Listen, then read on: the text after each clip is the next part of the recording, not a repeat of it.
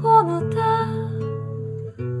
消してあげるわ安心しておやすみなさい掸去你生活的尘埃，聆听我给你的温暖。亲爱的听众朋友们，大家好，这里是一家茶馆网络电台，我是你们的老朋友云良。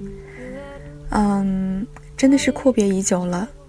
前两天看到掌柜的把我之前做的《七月和安生》这一期节目发了出来，那又碰巧最近这部电影上映，一晃两年的时间就这样转瞬即逝。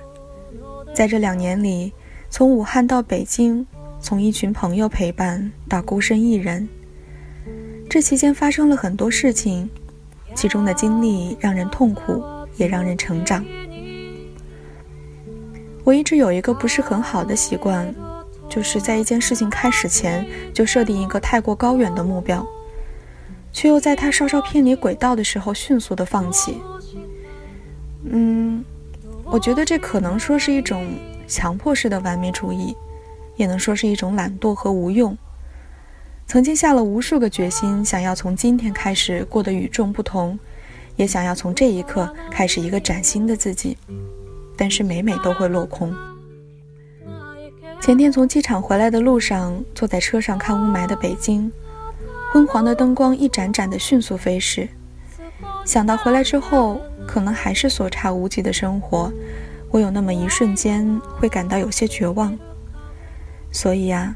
还是在心里默默地告诉自己，每天至少每天要有一点点不一样。虽然你不能接受这个世界，但至少也要尝试着不被它抛下。那，就从这阔别已久的第一期节目开始吧。这一期节目呢，想要给大家讲一段故事，来自一个特别有才华的姑娘的一篇文章，《卫琳琅》。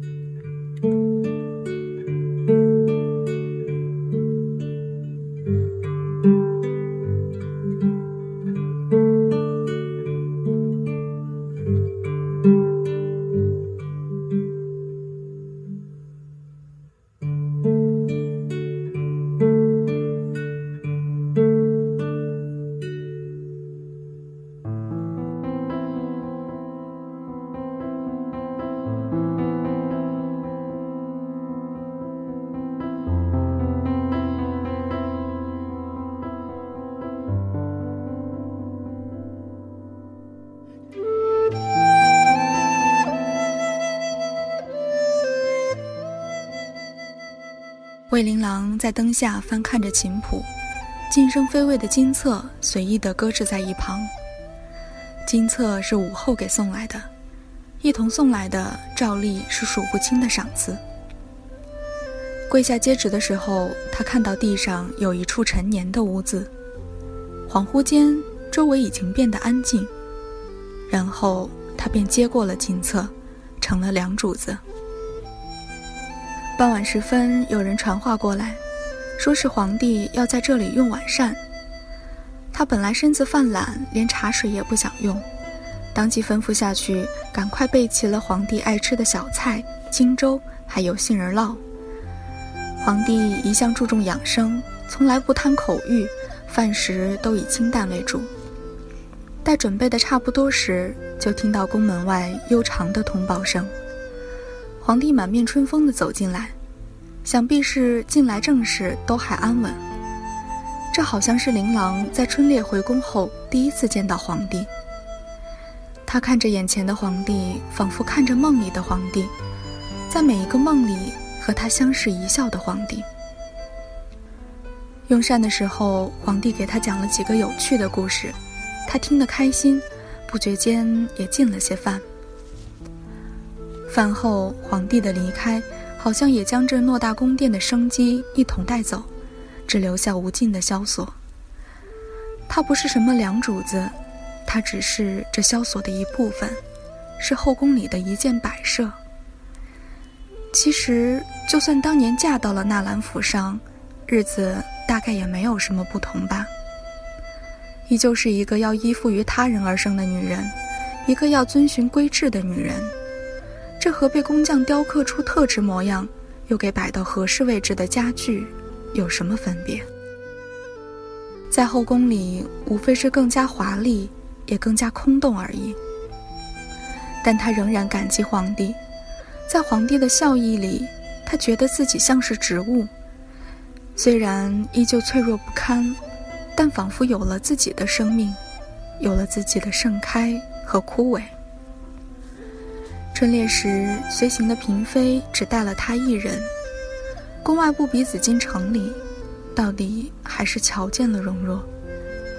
也是在瞧见了容若后，魏琳郎才开始怀疑皇帝为何会带上了他，怕不只是要他服侍，更是要试探他。自进宫后。也曾受过不少苦，唯有这个时刻最为悲哀。年少时的确是与容若朝夕相处，生出绵绵情意来。他们在音韵和诗词上的喜好相近，高山流水的知音是可遇而不可求，二人都极为珍视这份情谊。他那时一直都以为自己会嫁给容若。可以像容若承诺他的一生一代一双人的那样，日复一日的有着细水长流般的安乐。只是后来才知道，所谓承诺，说出后也就离背弃不远了。以他人的承诺当做生命的根基，就要承受得了日后生命的坍塌。男女之间两情相悦已是难得，可是想要结为百年之好。只有两情相悦还不够，以纳兰家显赫的声势，怎会容了他去做梦？如不能嫁给容若，他宁可一死了之，也绝不会进宫。只有这身贱命，左不过哪里投了壶自尽便是。他不怕死，容若许了他一生一代一双人，他便不能冠上纳兰以外的姓氏。几乎是猝不及防间。容若已经迎娶了卢氏。琳琅看到表哥的眼里闪着光芒，知晓他亦是对这桩婚事满意的。他忽然不想死了，他只想看看没了容若的琳琅又能活成什么样。接下来进宫册封，卢氏病逝，一桩桩一件件自己的别人的，他都不在意，都装作不在意。然而眼下，皇帝到底是知道了那段往事。琳琅是他的妃子，容若是他的侍卫，这二人若不能彻底臣服于他，只怕要一损俱损。君臣有别，他首先是他的妃子，其次才是他自己。容若也一样，他们都不能只是自己。皇帝有次漫不经心地提起狩猎时的情景，说到纳兰容若的剑法极为出色。琳琅只镇定地说道：“唯有这样，才配得起做御前侍卫。年少时与大人有些兄妹情分，入宫后再没了往来。知道大人忠心侍奉皇上，这就够了。”皇帝又和他聊了些别的。跪安后，已经出了一身的冷汗。他不晓得皇帝是否放下了，只知道自己是彻底放下了。年幼时只知与容若细水长流的眷恋，入宫后遇了皇帝，才见识到另一种波澜壮阔的情爱。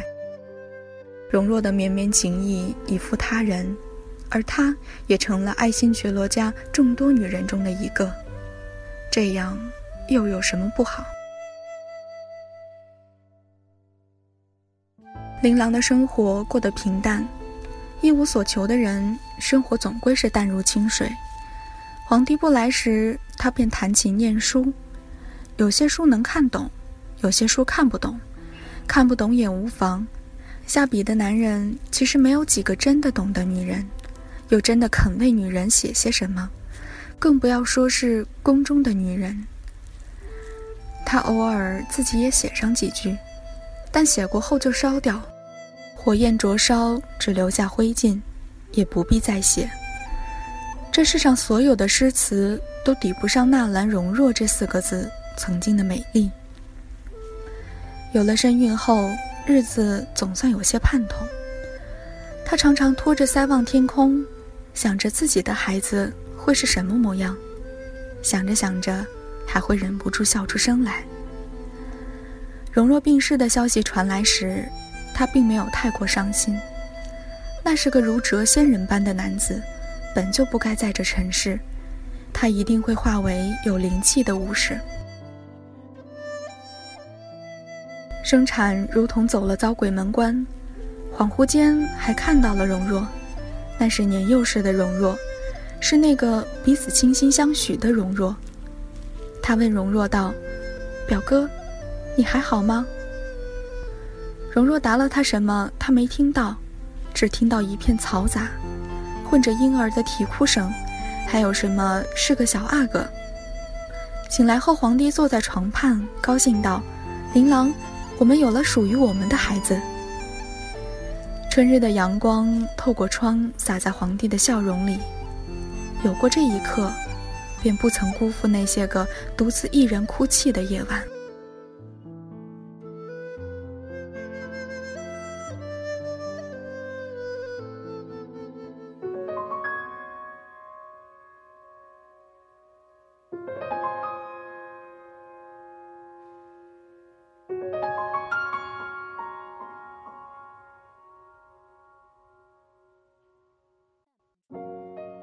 惠琳琅活了五十岁，无疾而终。他走的时候，正是这个王朝的盛世。他于这盛世那样微不足道，很快就会被忘记。宫里又迎来了新的主子，二八年华的女子，笑容比春天还要明媚鲜艳。皇帝不来时，她便在灯下做女红，或是想一些琐碎之事。月光倾泻在宫墙上，夜复一夜。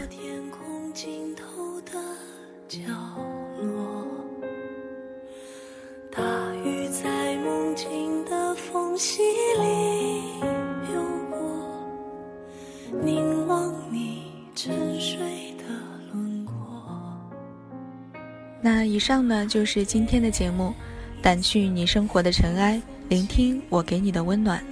这里是一家茶馆网络电台，我是主播云良，下期节目再见。